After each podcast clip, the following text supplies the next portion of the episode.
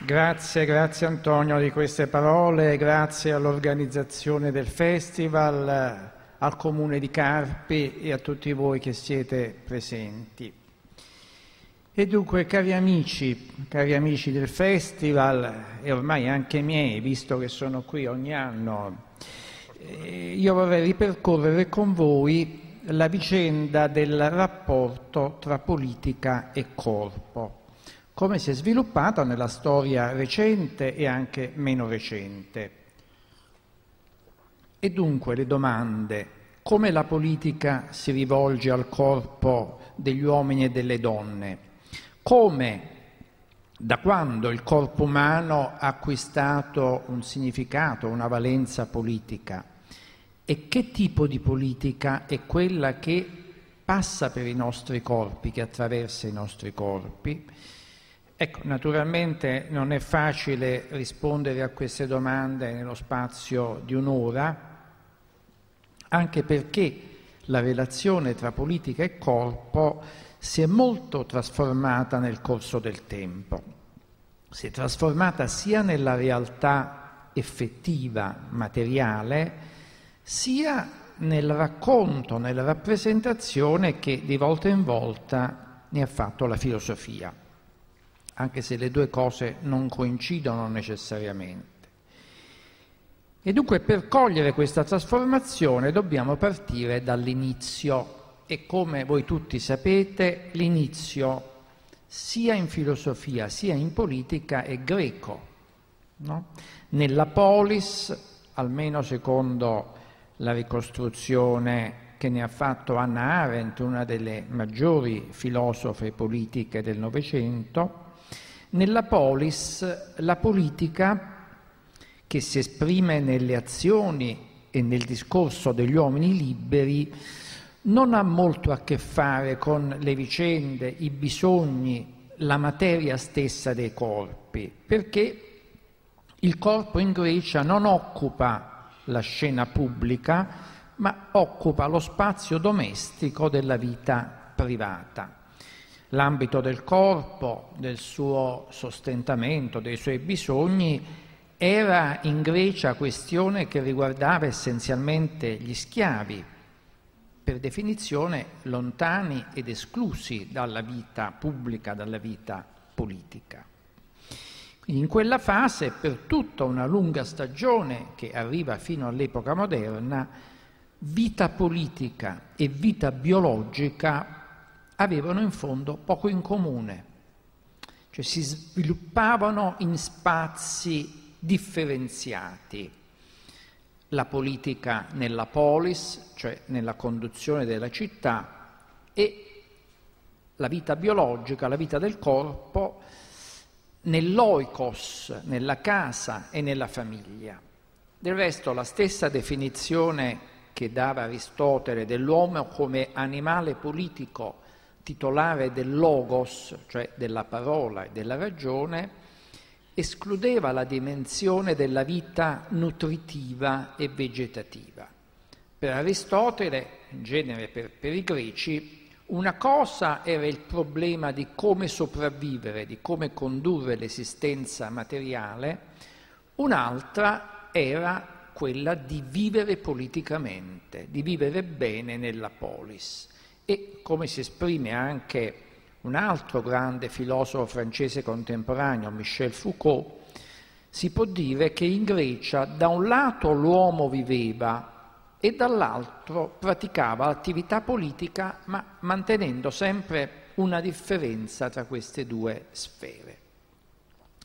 Questo non significa che tra politica e corpi non vi fosse alcuna relazione. Anche allora il potere si esercitava sui corpi, in particolare sui corpi degli schiavi, ma appunto quei corpi erano oggetto e non soggetto di politica.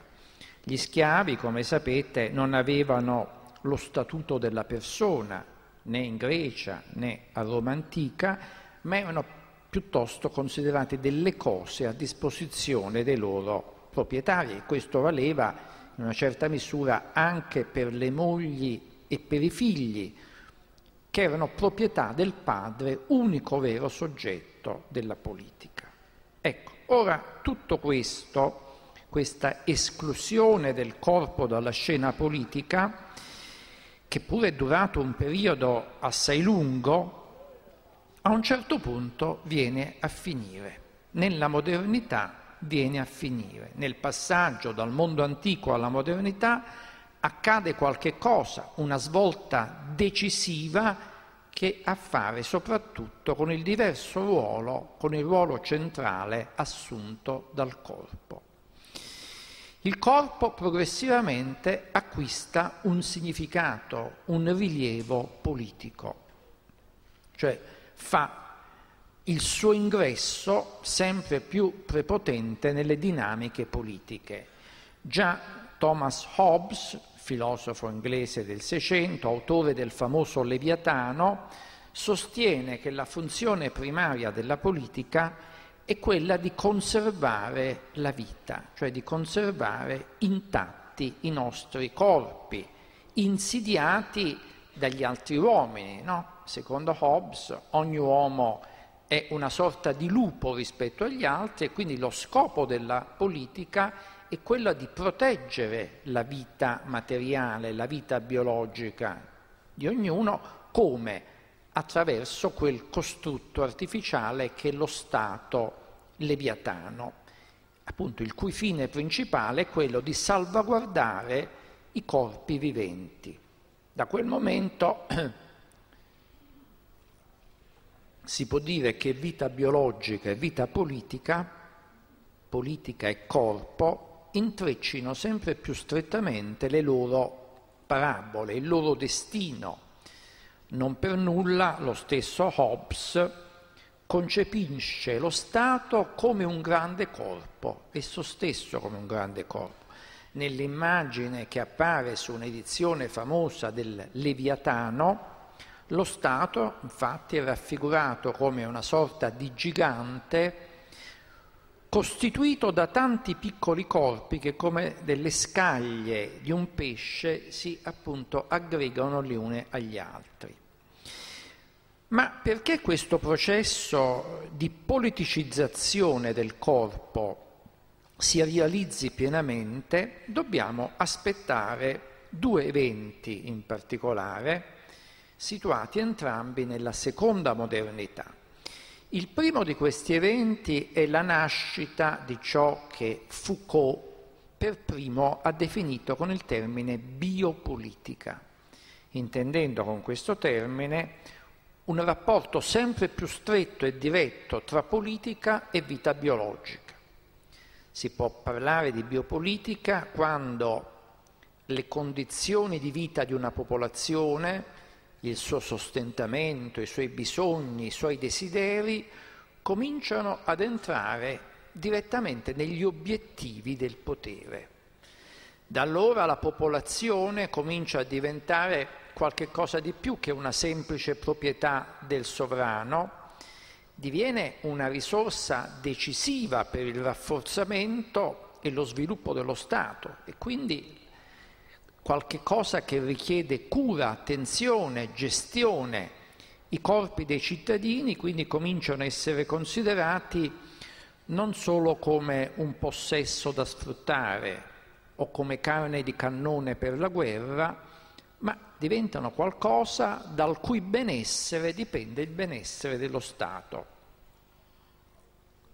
E in questa fase stiamo parlando del diciottesimo secolo, le condizioni di vita, la salute, la prosperità della popolazione entra appunto nei calcoli strategici del potere.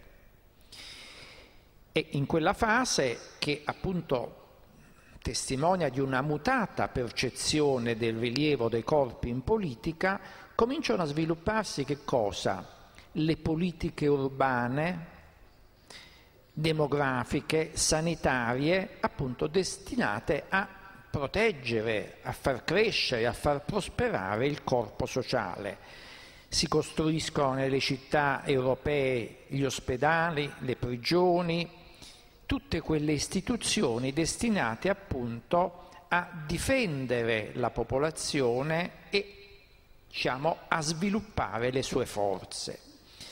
Ma poi, oltre a questo, un altro evento altrettanto importante contribuisce alla nuova centralità politica del corpo, e si tratta all'inizio dell'Ottocento della nascita della biologia come scienza, della scienza biologica, che diventa un sapere specialistico. La biologia, attenzione, come scienza biologica non è che ci sia sempre stata, nasce all'inizio dell'Ottocento e naturalmente la scienza biologica dà al corpo umano un'importanza fondamentale.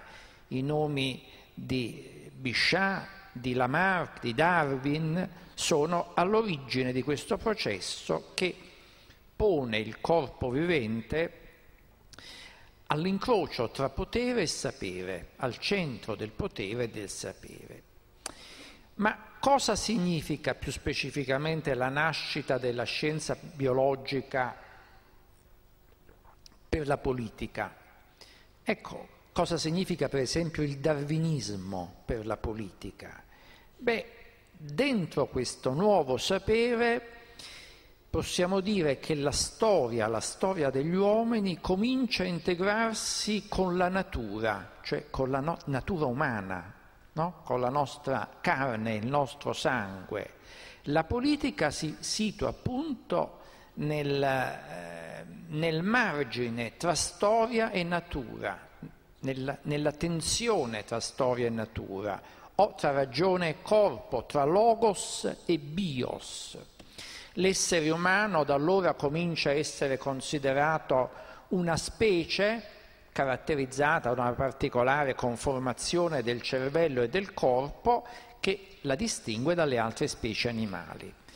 Allora da quel momento non è più possibile separare, come avveniva in Grecia, politica e vita biologica, così come non sarà più possibile sradicare la vita politica da un corpo costituito, attenzione, non solo di ragione, ma anche da un insieme di istinti, di bisogni, di passioni e di desideri, come il nostro corpo. E quindi da allora viene meno la concezione classica dell'uomo come una sorta di atomo logico scorporato, senza corpo, no? E la politica comincia a dover fare i conti, conti radicali, con il corpo vivente, con i nostri corpi. Quindi da quel momento viene in qualche modo meno l'assoluto predominio della parte intellettuale e razionale sulla parte corporea. Il fatto che ragione e volontà siano capaci di governare il corpo e i suoi istinti comincia a diventare qualcosa di problematico. La stessa idea di democrazia, che tutti ben conosciamo, no? In senso letterale significa potere del popolo, democrazia, comincia a dover fare i conti non solo con il logos, con la ragione, ma anche con il bios, con la vita, appunto con un bios mosso da forze corporee non sempre di ordine razionale. In particolare nella concezione di Darwin, questo processo di biologizzazione della vita assume un rilievo sempre maggiore. Questo determina una vera e propria trasformazione del lessico politico tradizionale che finora, abbiamo visto, escludeva il corpo vivente. Darwin non si occupa direttamente di politica nelle sue opere, ma a partire da quelle opere la dimensione del corpo diventa ineludibile in ogni tipo di attività umana e dunque anche nella politica. Ma che effetti determina questa nuova relazione tra politica e corpo? Si può dire che determina due catene di effetti, una negativa e una positiva e una affermativa. Partiamo da quella negativa. L'effetto negativo nasce quando del corpo si mette in risalto l'elemento etnico-razziale. no? Il corpo o anche il suo sangue, come viene detto, diventa in quel modo una sorta di separazione e discriminazione tra razze che si interpretano come superiori e razze che sono indicate come inferiori. Quindi, secondo questa concezione, come sapete, è portata al suo culmine negativo, tanatopolitico, dal nazismo. Tanatopolitico è un, è un neologismo, no? Con cui si intende politica della morte, Thanatos e politica. Dicevo, secondo questa concezione, la specie umana è pensata non come un tutto uno, ma come una sostanza discontinua, tagliata da soglie razziali, che vedono alcune razze appunto primigiare sulle altre al punto di poterle sfruttare o in ultima analisi anche distruggere. Quindi l'umanità viene concepita come il terreno di una violenta divisione tra forme di vita contrapposte, di cui una è destinata al successo attraverso la schiavitù e la morte delle altre. Come sappiamo, la guerra, una guerra che ha fatto settanta milioni di morti, la seconda guerra mondiale, e il genocidio hanno costituito il punto finale di questa concezione paranoica e apocalittica del corpo umano. Ma la fine del nazismo sconfitto nella guerra non segna la fine della biopolitica, cioè di quel nodo stretto, sempre più stretto, tra politica e corpo, che anzi acquista oggi, arriviamo così ai nostri giorni, una centralità sempre maggiore. In fondo tutte le questioni che oggi abbiamo di fronte, le questioni della salute, quelle dell'immigrazione, della crisi economica e fino a quella terribile del terrorismo, hanno in ultima analisi a che fare, affondano le proprie radici nella vita biologica, nei corpi degli individui e delle popolazioni. Al centro di questi percorsi c'è appunto il corpo vivente delle donne e degli uomini come oggetto e insieme come soggetto della politica. Quindi questa centralità del corpo tende a trasformare anche la definizione classica di democrazia, che ormai sta diventando qualcosa di diverso da quello che si intendeva fino a poco tempo fa per democrazia. È come se a partire da un certo momento il kratos della democrazia, cioè il potere, kratos significa potere, non si riferisse più al popolo, al demos, ma piuttosto al bios e al genos, alla vita e, diciamo, a, al genere. Per dare un senso di questa svolta che ha per protagonista il corpo, cioè la sua ritrovata dimensione politica, io richiamo tre eventi che mi sembrano emblematici, che nella, diciamo, nella prima metà del Novecento hanno radicalmente mutato il panorama al quale eravamo abituati, non nella prima metà, nella seconda metà del Novecento. Alla fine degli anni Sessanta, come ricordano quelli che hanno la mia età, la questione del genere sessuale, della differenza sessuale, ma anche lo scontro tra generazioni, tra padri e figli, no? Assume sempre maggiore importanza, appunto sostituendo il linguaggio del genere o della generazione o anche della genetica al linguaggio del nomos, della legge, del logos. Il genere inteso come differenza sessuale, che attiene dunque al corpo naturalmente, diventa un fenomeno politico di primo piano, appunto strettamente connesso al protagonismo del corpo. Il tutto in una fase in cui anche lo scontro tra generazioni ha molto a che fare con l'ordine dei bisogni, dei desideri, con l'immagine stessa dei corpi viventi che cambia in, tra gli anni sessanta e gli anni settanta in tutto il mondo. E da lì a pochi anni poi i primi esperimenti di, ma di manipolazione genetica, ricordate quello fatto su alcuni animali, sulla pecora Dolly, aprono appunto la possibilità di modificare il corpo, il corpo degli animali, ma anche il corpo umano. E quindi la biotecnologia, la tecnologia sul corpo, affianca la biopolitica nell'esperienza contemporanea.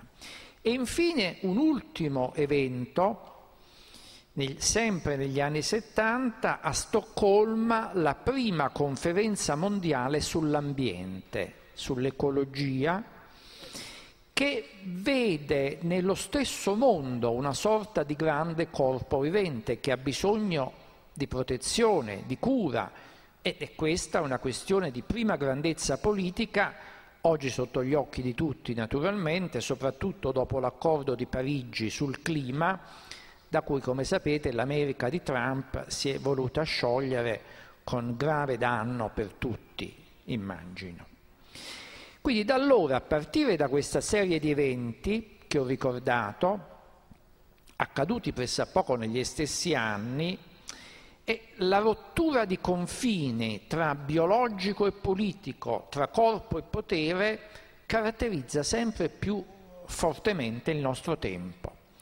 Le questioni della vita e della morte, dell'inizio della vita e della, dell'inizio e della fine della vita, le questioni della sessualità e della salute pubblica, della migrazione e della sicurezza, entrano in tutte le agende politiche. Oggi tutte le agende politiche sul piano internazionale si occupano di queste cose, tutte in ultima analisi attinenti al corpo vivente, che appunto fanno del corpo il referente necessario di tutti i programmi elettorali. Pensate alle leggi in discussione in Italia, no? Alle leggi sugli ius soli, problematiche su cui non, non, non intendo adesso entrare, alle leggi sul fine vita, sulla nascita fecondata, sul suicidio assistito, tutto ha a che fare con l'ambito dei corpi. È una mutazione senza precedenti delle dinamiche politiche in una forma che i politici e i governi dei nostri paesi sono impreparati a interpretare perché non erano abituati. È come se l'intero linguaggio moderno, che per almeno tre secoli aveva dato forma alla politica, perdesse improvvisamente il proprio significato, proprio la stessa capacità di significare gli eventi drammatici che stanno accadendo. D'altra parte, come impiegare il lessico, il linguaggio democratico dell'uguaglianza, quando oggi quello che più conta sembra essere la differenza etnica, sessuale, religiosa di gruppi umani definiti soprattutto dalle caratteristiche o dal colore del proprio corpo, dalla loro età, dal loro sesso, dalla loro religione. No, tutto questo entra in collisione con il linguaggio dell'uguaglianza democratica. E come immaginare oggi un'informazione trasparente in una situazione in cui, lo sappiamo, i media sono nelle mani di pochi imprenditori volti ai propri interessi, al guadagno, a trarre profitti sempre maggiori? E infine, come orientarsi nei confronti di problemi complessi, per esempio quello delle fonti energetiche? No, come facciamo noi a sapere esattamente come stanno le cose? No? Come funziona il nucleare? Quali sono i suoi effetti? Come facciamo a sapere ancora prima qual è il significato e quali sono i confini della vita umana? No? A queste questioni spesso non sanno rispondere neanche i comitati etici, i comitati di esperti. Come noi possiamo esprimere un giudizio informato, equilibrato su tutte queste questioni? Del resto, lo stesso statuto del corpo umano diventa sempre più problematico, come diceva prima Antonio. Cos'è propriamente un corpo umano? No?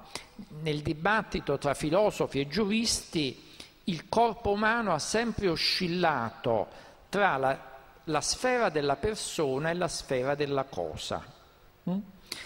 Questa è una grande partizione che ci ha trasmesso il diritto romano, ci ha detto si divide tutta l'esperienza giuridica, si divide in tre categorie, le persone, le cose e le azioni giuridiche.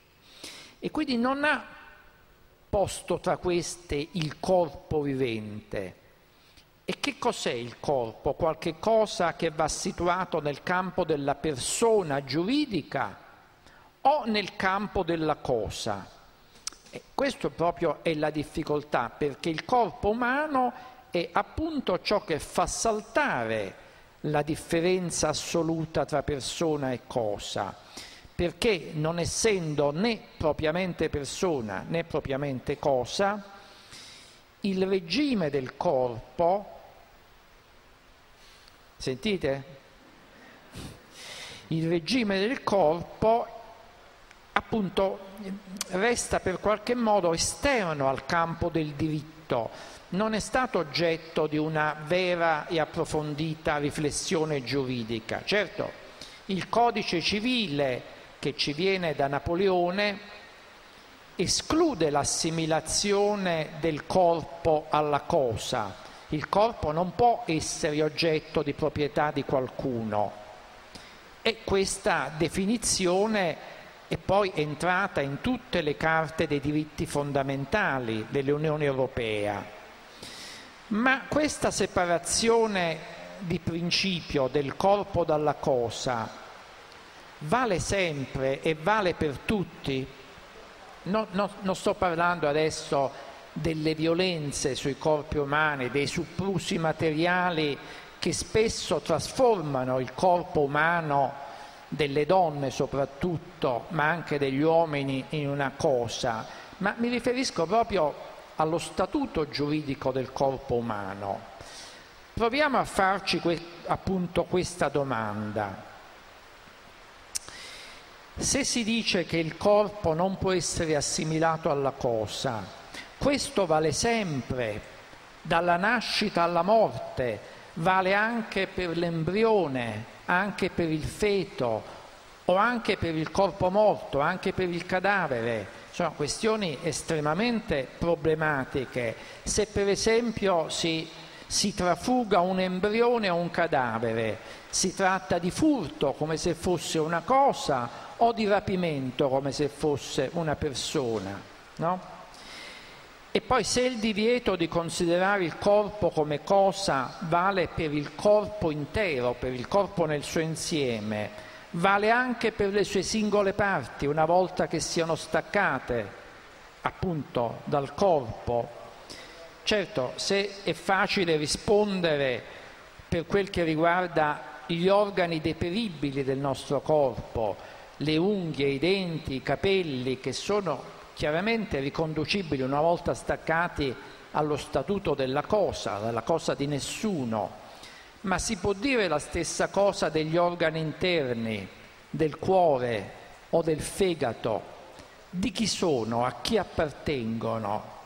Non a caso vi sono stati dei casi di controversia giuridica in merito a questi organi una volta staccati. Per esempio a un uomo a cui è stato estratto il fegato, da cui poi una ditta farmaceutica ha costruito una medicina, è entrato in causa con l'ospedale, con questa stessa ditta, rivendicando la proprietà del fegato, anche una volta staccato.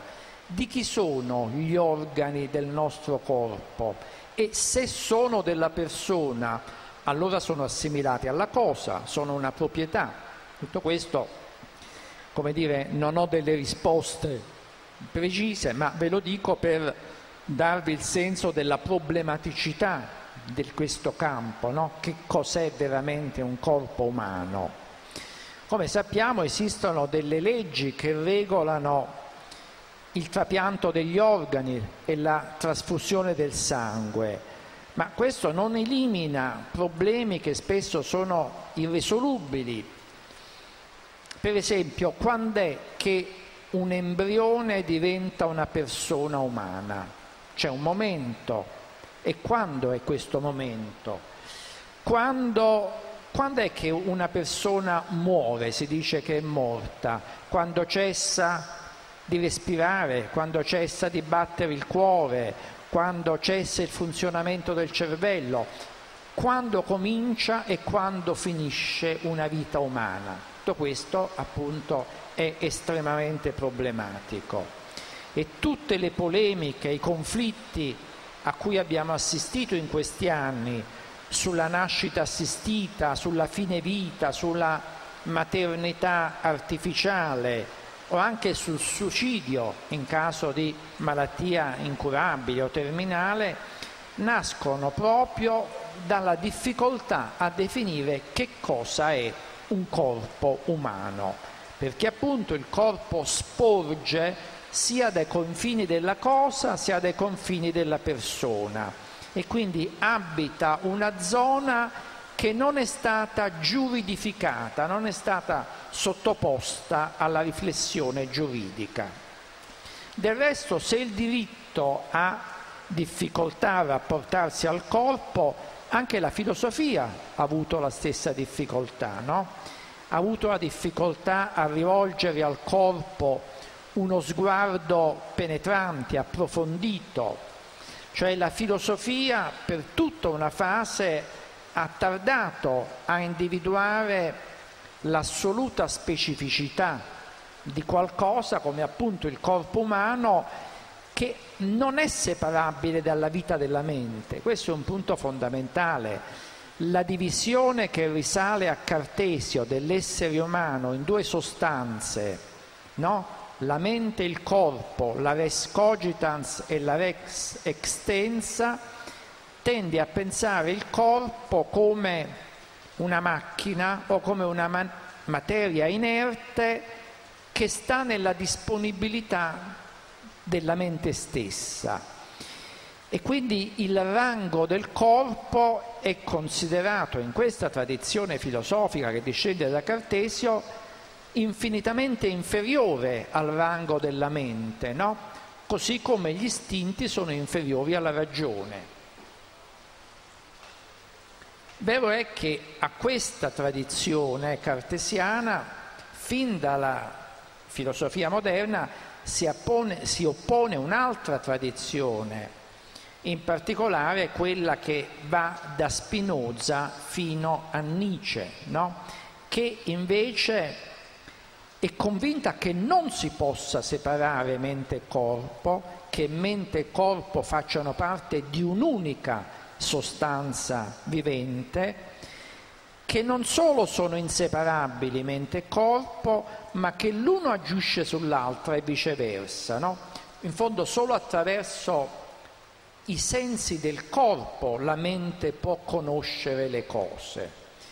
E quindi Spinoza poi dice un'altra cosa molto importante che ci riaccosta alla politica, cioè che i corpi vivono sempre in un mondo in comune. I corpi non vivono mai, i corpi degli uomini, del tutto separati, e anzi, scrive Spinoza, il corpo umano per conservarsi ha bisogno di moltissimi altri corpi. È il principio della necessità della comunità. Mentre appunto Hobbes immagina che la convivenza dei corpi sia pericolosa per ciascuno di essi, Spinoza vede proprio nella convivenza dei corpi eh, la molla di sviluppo della civiltà, no? Forse nessun altro filosofo moderno come Spinoza intreccia filosofia e politica attraverso il riferimento al corpo vivente. E quindi siamo tornati alla relazione tra politica e corpo da cui eravamo partiti. Del resto la metafora del corpo politico per intendere lo Stato o la città ha una storia lunghissima, però a un certo punto, ve lo dicevo prima, no? È come se questa metafora prendesse a sua volta corpo, si realizzasse, no? Il corpo politico cessa di essere una metafora e diventa la realtà, la nostra realtà. Pensate al rilievo crescente che ha acquistato la medicina sociale, no? Rivolta appunto alla popolazione intesa come un unico corpo vivente. E tutto questo ci riporta alla nostra condizione contemporanea, su cui è bene soffermarci un momento. Oggi tra politica e medicina si va stringendo un nodo sempre più stretto. Io dico si tratta di un nodo da un lato inevitabile, dall'altro anche rischioso, dall'altro anche pericoloso. È inevitabile il nodo tra medicina e politica perché, come abbiamo visto, il corpo umano è diventato centrale, oggetto primario del governo degli uomini. Ma è una relazione anche un po' pericolosa perché questo intreccio tra due linguaggi diversi, come sono quelli della medicina e della politica, può rischiare di snaturarli, di snaturare entrambi, o almeno di esporli a strumentalizzazioni reciproche. Non a caso la medicina oggi diventa il centro spesso dello scontro sociale. Abbiamo richiamato l'America, no? L'attacco di Trump al, all'Obamacare, cioè al progetto di assistenza medica di Obama. Ma questo cortocircuito tra politica e medicina è diffuso ovunque, anche in Italia, dove appunto la legge sulla, sulla necessità dei vaccini, sulle procedure di profilassi, che sono volte alla protezione, certo, dei bambini, è, ha scatenato una battaglia ideologica tra posizioni e anche tra competenze diverse, il Ministero, le Regioni, i Comuni. E cioè questa questione è stata immediatamente politicizzata come un conflitto tra la libertà di decidere e la responsabilità nei confronti degli altri. I genitori dicono noi siamo liberi di decidere per i nostri figli, e altri rispondono no, noi non siete liberi perché così mettete in discussione la salute degli altri. Quindi c'è un conflitto politico che si scatena su una questione puramente medica. E poi ancora peggio quando la questione medica entra in cortocircuito con la questione dell'immigrazione, come nel caso sciagurato della bambina morta di malaria, ricordate, no? E allora tutto quel nodo tra politica e medicina rischia di, eh, di trascinare un episodio tragico come quello e com- lo fa diventare una sorta di arma impropria da brandire per fini politici. Dicevo, all'origine di tutto questo, di questo nodo tra politica e medicina, vi è il, il passaggio dell'immagine della popolazione come un grande corpo vivente che ha bisogno appunto di cura. In questo modo il, con, come dire, il controllo medico dei sudditi e poi dei cittadini si è trasformato in uno strumento di disciplinamento sociale, di controllo sociale. E quindi da allora, da quel momento, dei problemi che erano prima considerati di carattere economico-politico vengono inclusi nell'ambito medico. E quindi la medicina dei grandi numeri diventa un'attività con una crescente importanza politica. La medicina sociale è diventata qualcosa che va molto al di là di un sapere specialistico e si è accampato appunto al centro della, della prassi, dell'azione politica.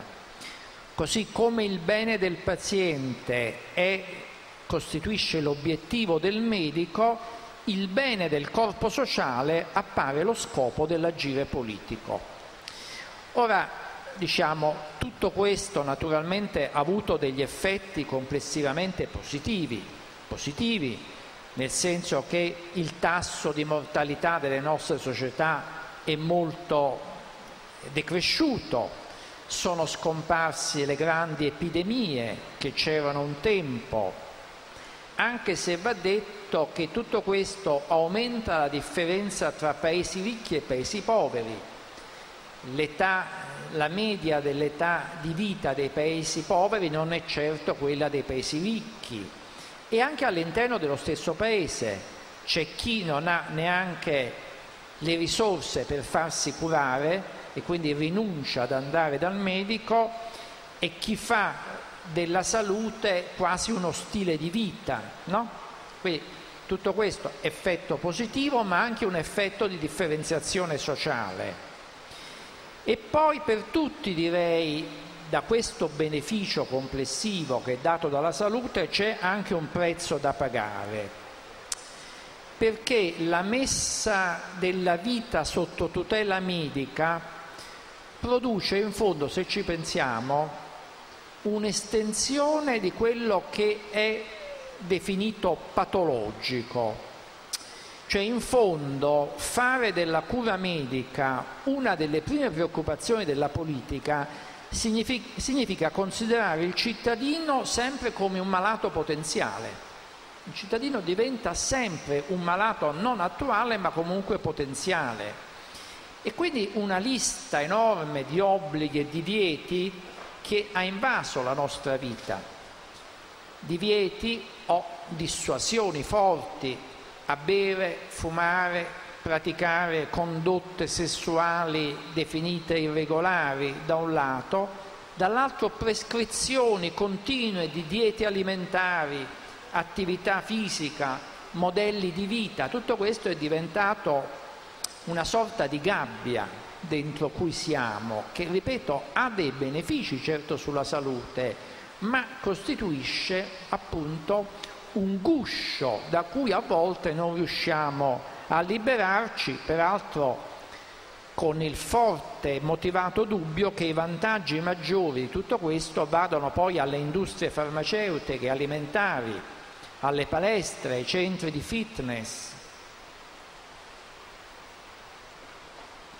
Non solo, ma questo dovere di essere sani, ormai essere sani certo è un diritto, ma è anche un dovere.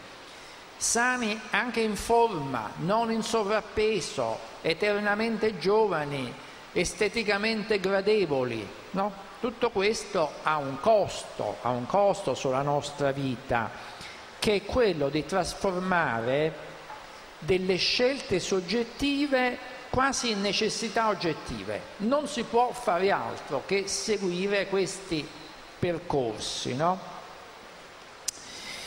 E quindi si passa dall'ambito storico, cioè delle scelte delle persone, a una sorta di ambito naturale in cui le soluzioni sono già prescritte. Si deve fare così, punto e basta. Quindi quello che è possibile o opinabile diventa necessario. Naturalmente, secondo un'interpretazione della salute pubblica che viene data da, da alcuni, no, un'interpretazione che ci viene in qualche modo imposta. Intendiamoci, non voglio creare adesso dei fraintendimenti. Ecco, per esempio, vaccinare secondo me è una cosa giusta e necessaria. Però dà la sensazione a tutti noi di essere, prima che governati o amministrati, curati, nel senso tecnico del termine, dalla politica. Ma se i cittadini sono sempre bisognosi di cure mediche da parte, diciamo, di politici trasformati in medici e di medici trasformati in politici, significa, se ci pensate, che l'istituzione della malattia viene prima di quella della salute, cioè si presume sempre la possibilità della malattia, e dunque la salute, come dire, viene dopo in base a questo presupposto. Quindi, allo scopo di farci sentire tutti sani, ci si considera tutti potenziali malati. E naturalmente solo chi diffida continuamente della propria salute, si sottopone a un continuo controllo medico, si riempie a volte di medicine non necessarie, è solo quello una lunga aspettativa di vita, anticipando con la propria condotta esattamente le terapie preventive che sono propagandate continuamente nel mercato della salute pubblica, perché la salute pubblica poi è anche un mercato. E tutti sanno che l'industria medica, come del resto ogni industria, è alla ricerca soprattutto di profitti. Certo, pochi si sentono di eh, disobbedire a quel, alle prescrizioni mediche, giustamente, intendiamoci, è inevitabile. Non curarsi per chi ha le risorse per farlo è, è una follia, così come è una follia farsi curare da persone che non sono medici. Tutte le terapie alternative nate ultimamente al di fuori dei protocolli della medicina ufficiale si sono rivelate tutte inutili, se non anche a volte dannose, e quindi, come dire, il rischio di non vaccinarsi è infinitamente maggiore del rischio di vaccinarsi, che è quasi inesistente.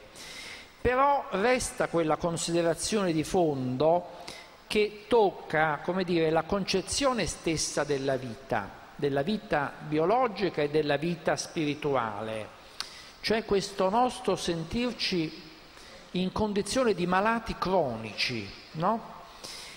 Che in fondo cercano di curare qualche cosa che è incurabile, cioè la nostra mortalità, il fatto che noi siamo mortali in ultima analisi. Questo dato è incurabile, allora insomma, di questo dobbiamo in qualche modo convincerci. Non c'è rimedio contro ciò di cui siamo malati da sempre, cioè la nostra mortalità. Ciò vuol dire che la malattia, insomma, per certi versi si identifica col nostro essere umani, questa malattia, appunto, il fatto che dobbiamo morire, no?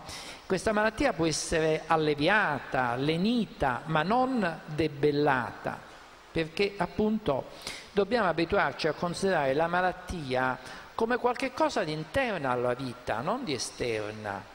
Cioè i malati hanno delle forme di vita altrettanto valide potenzialmente di, quelle, di quelli considerati non malati.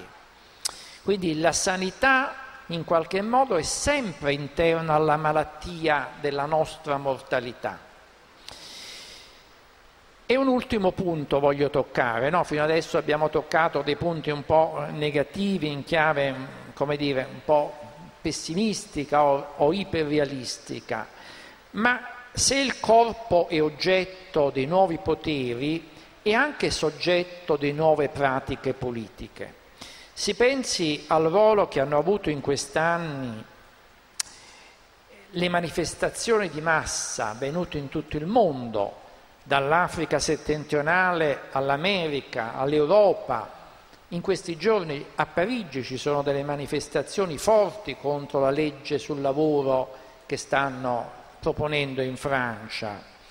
Ora, anche a prescindere dai loro esiti, a volte questi esiti non sono stati positivi, diciamo la verità, lo sappiamo, in tutta l'Africa settentrionale i regimi che sono nati non sono migliori spesso di quelli precedenti.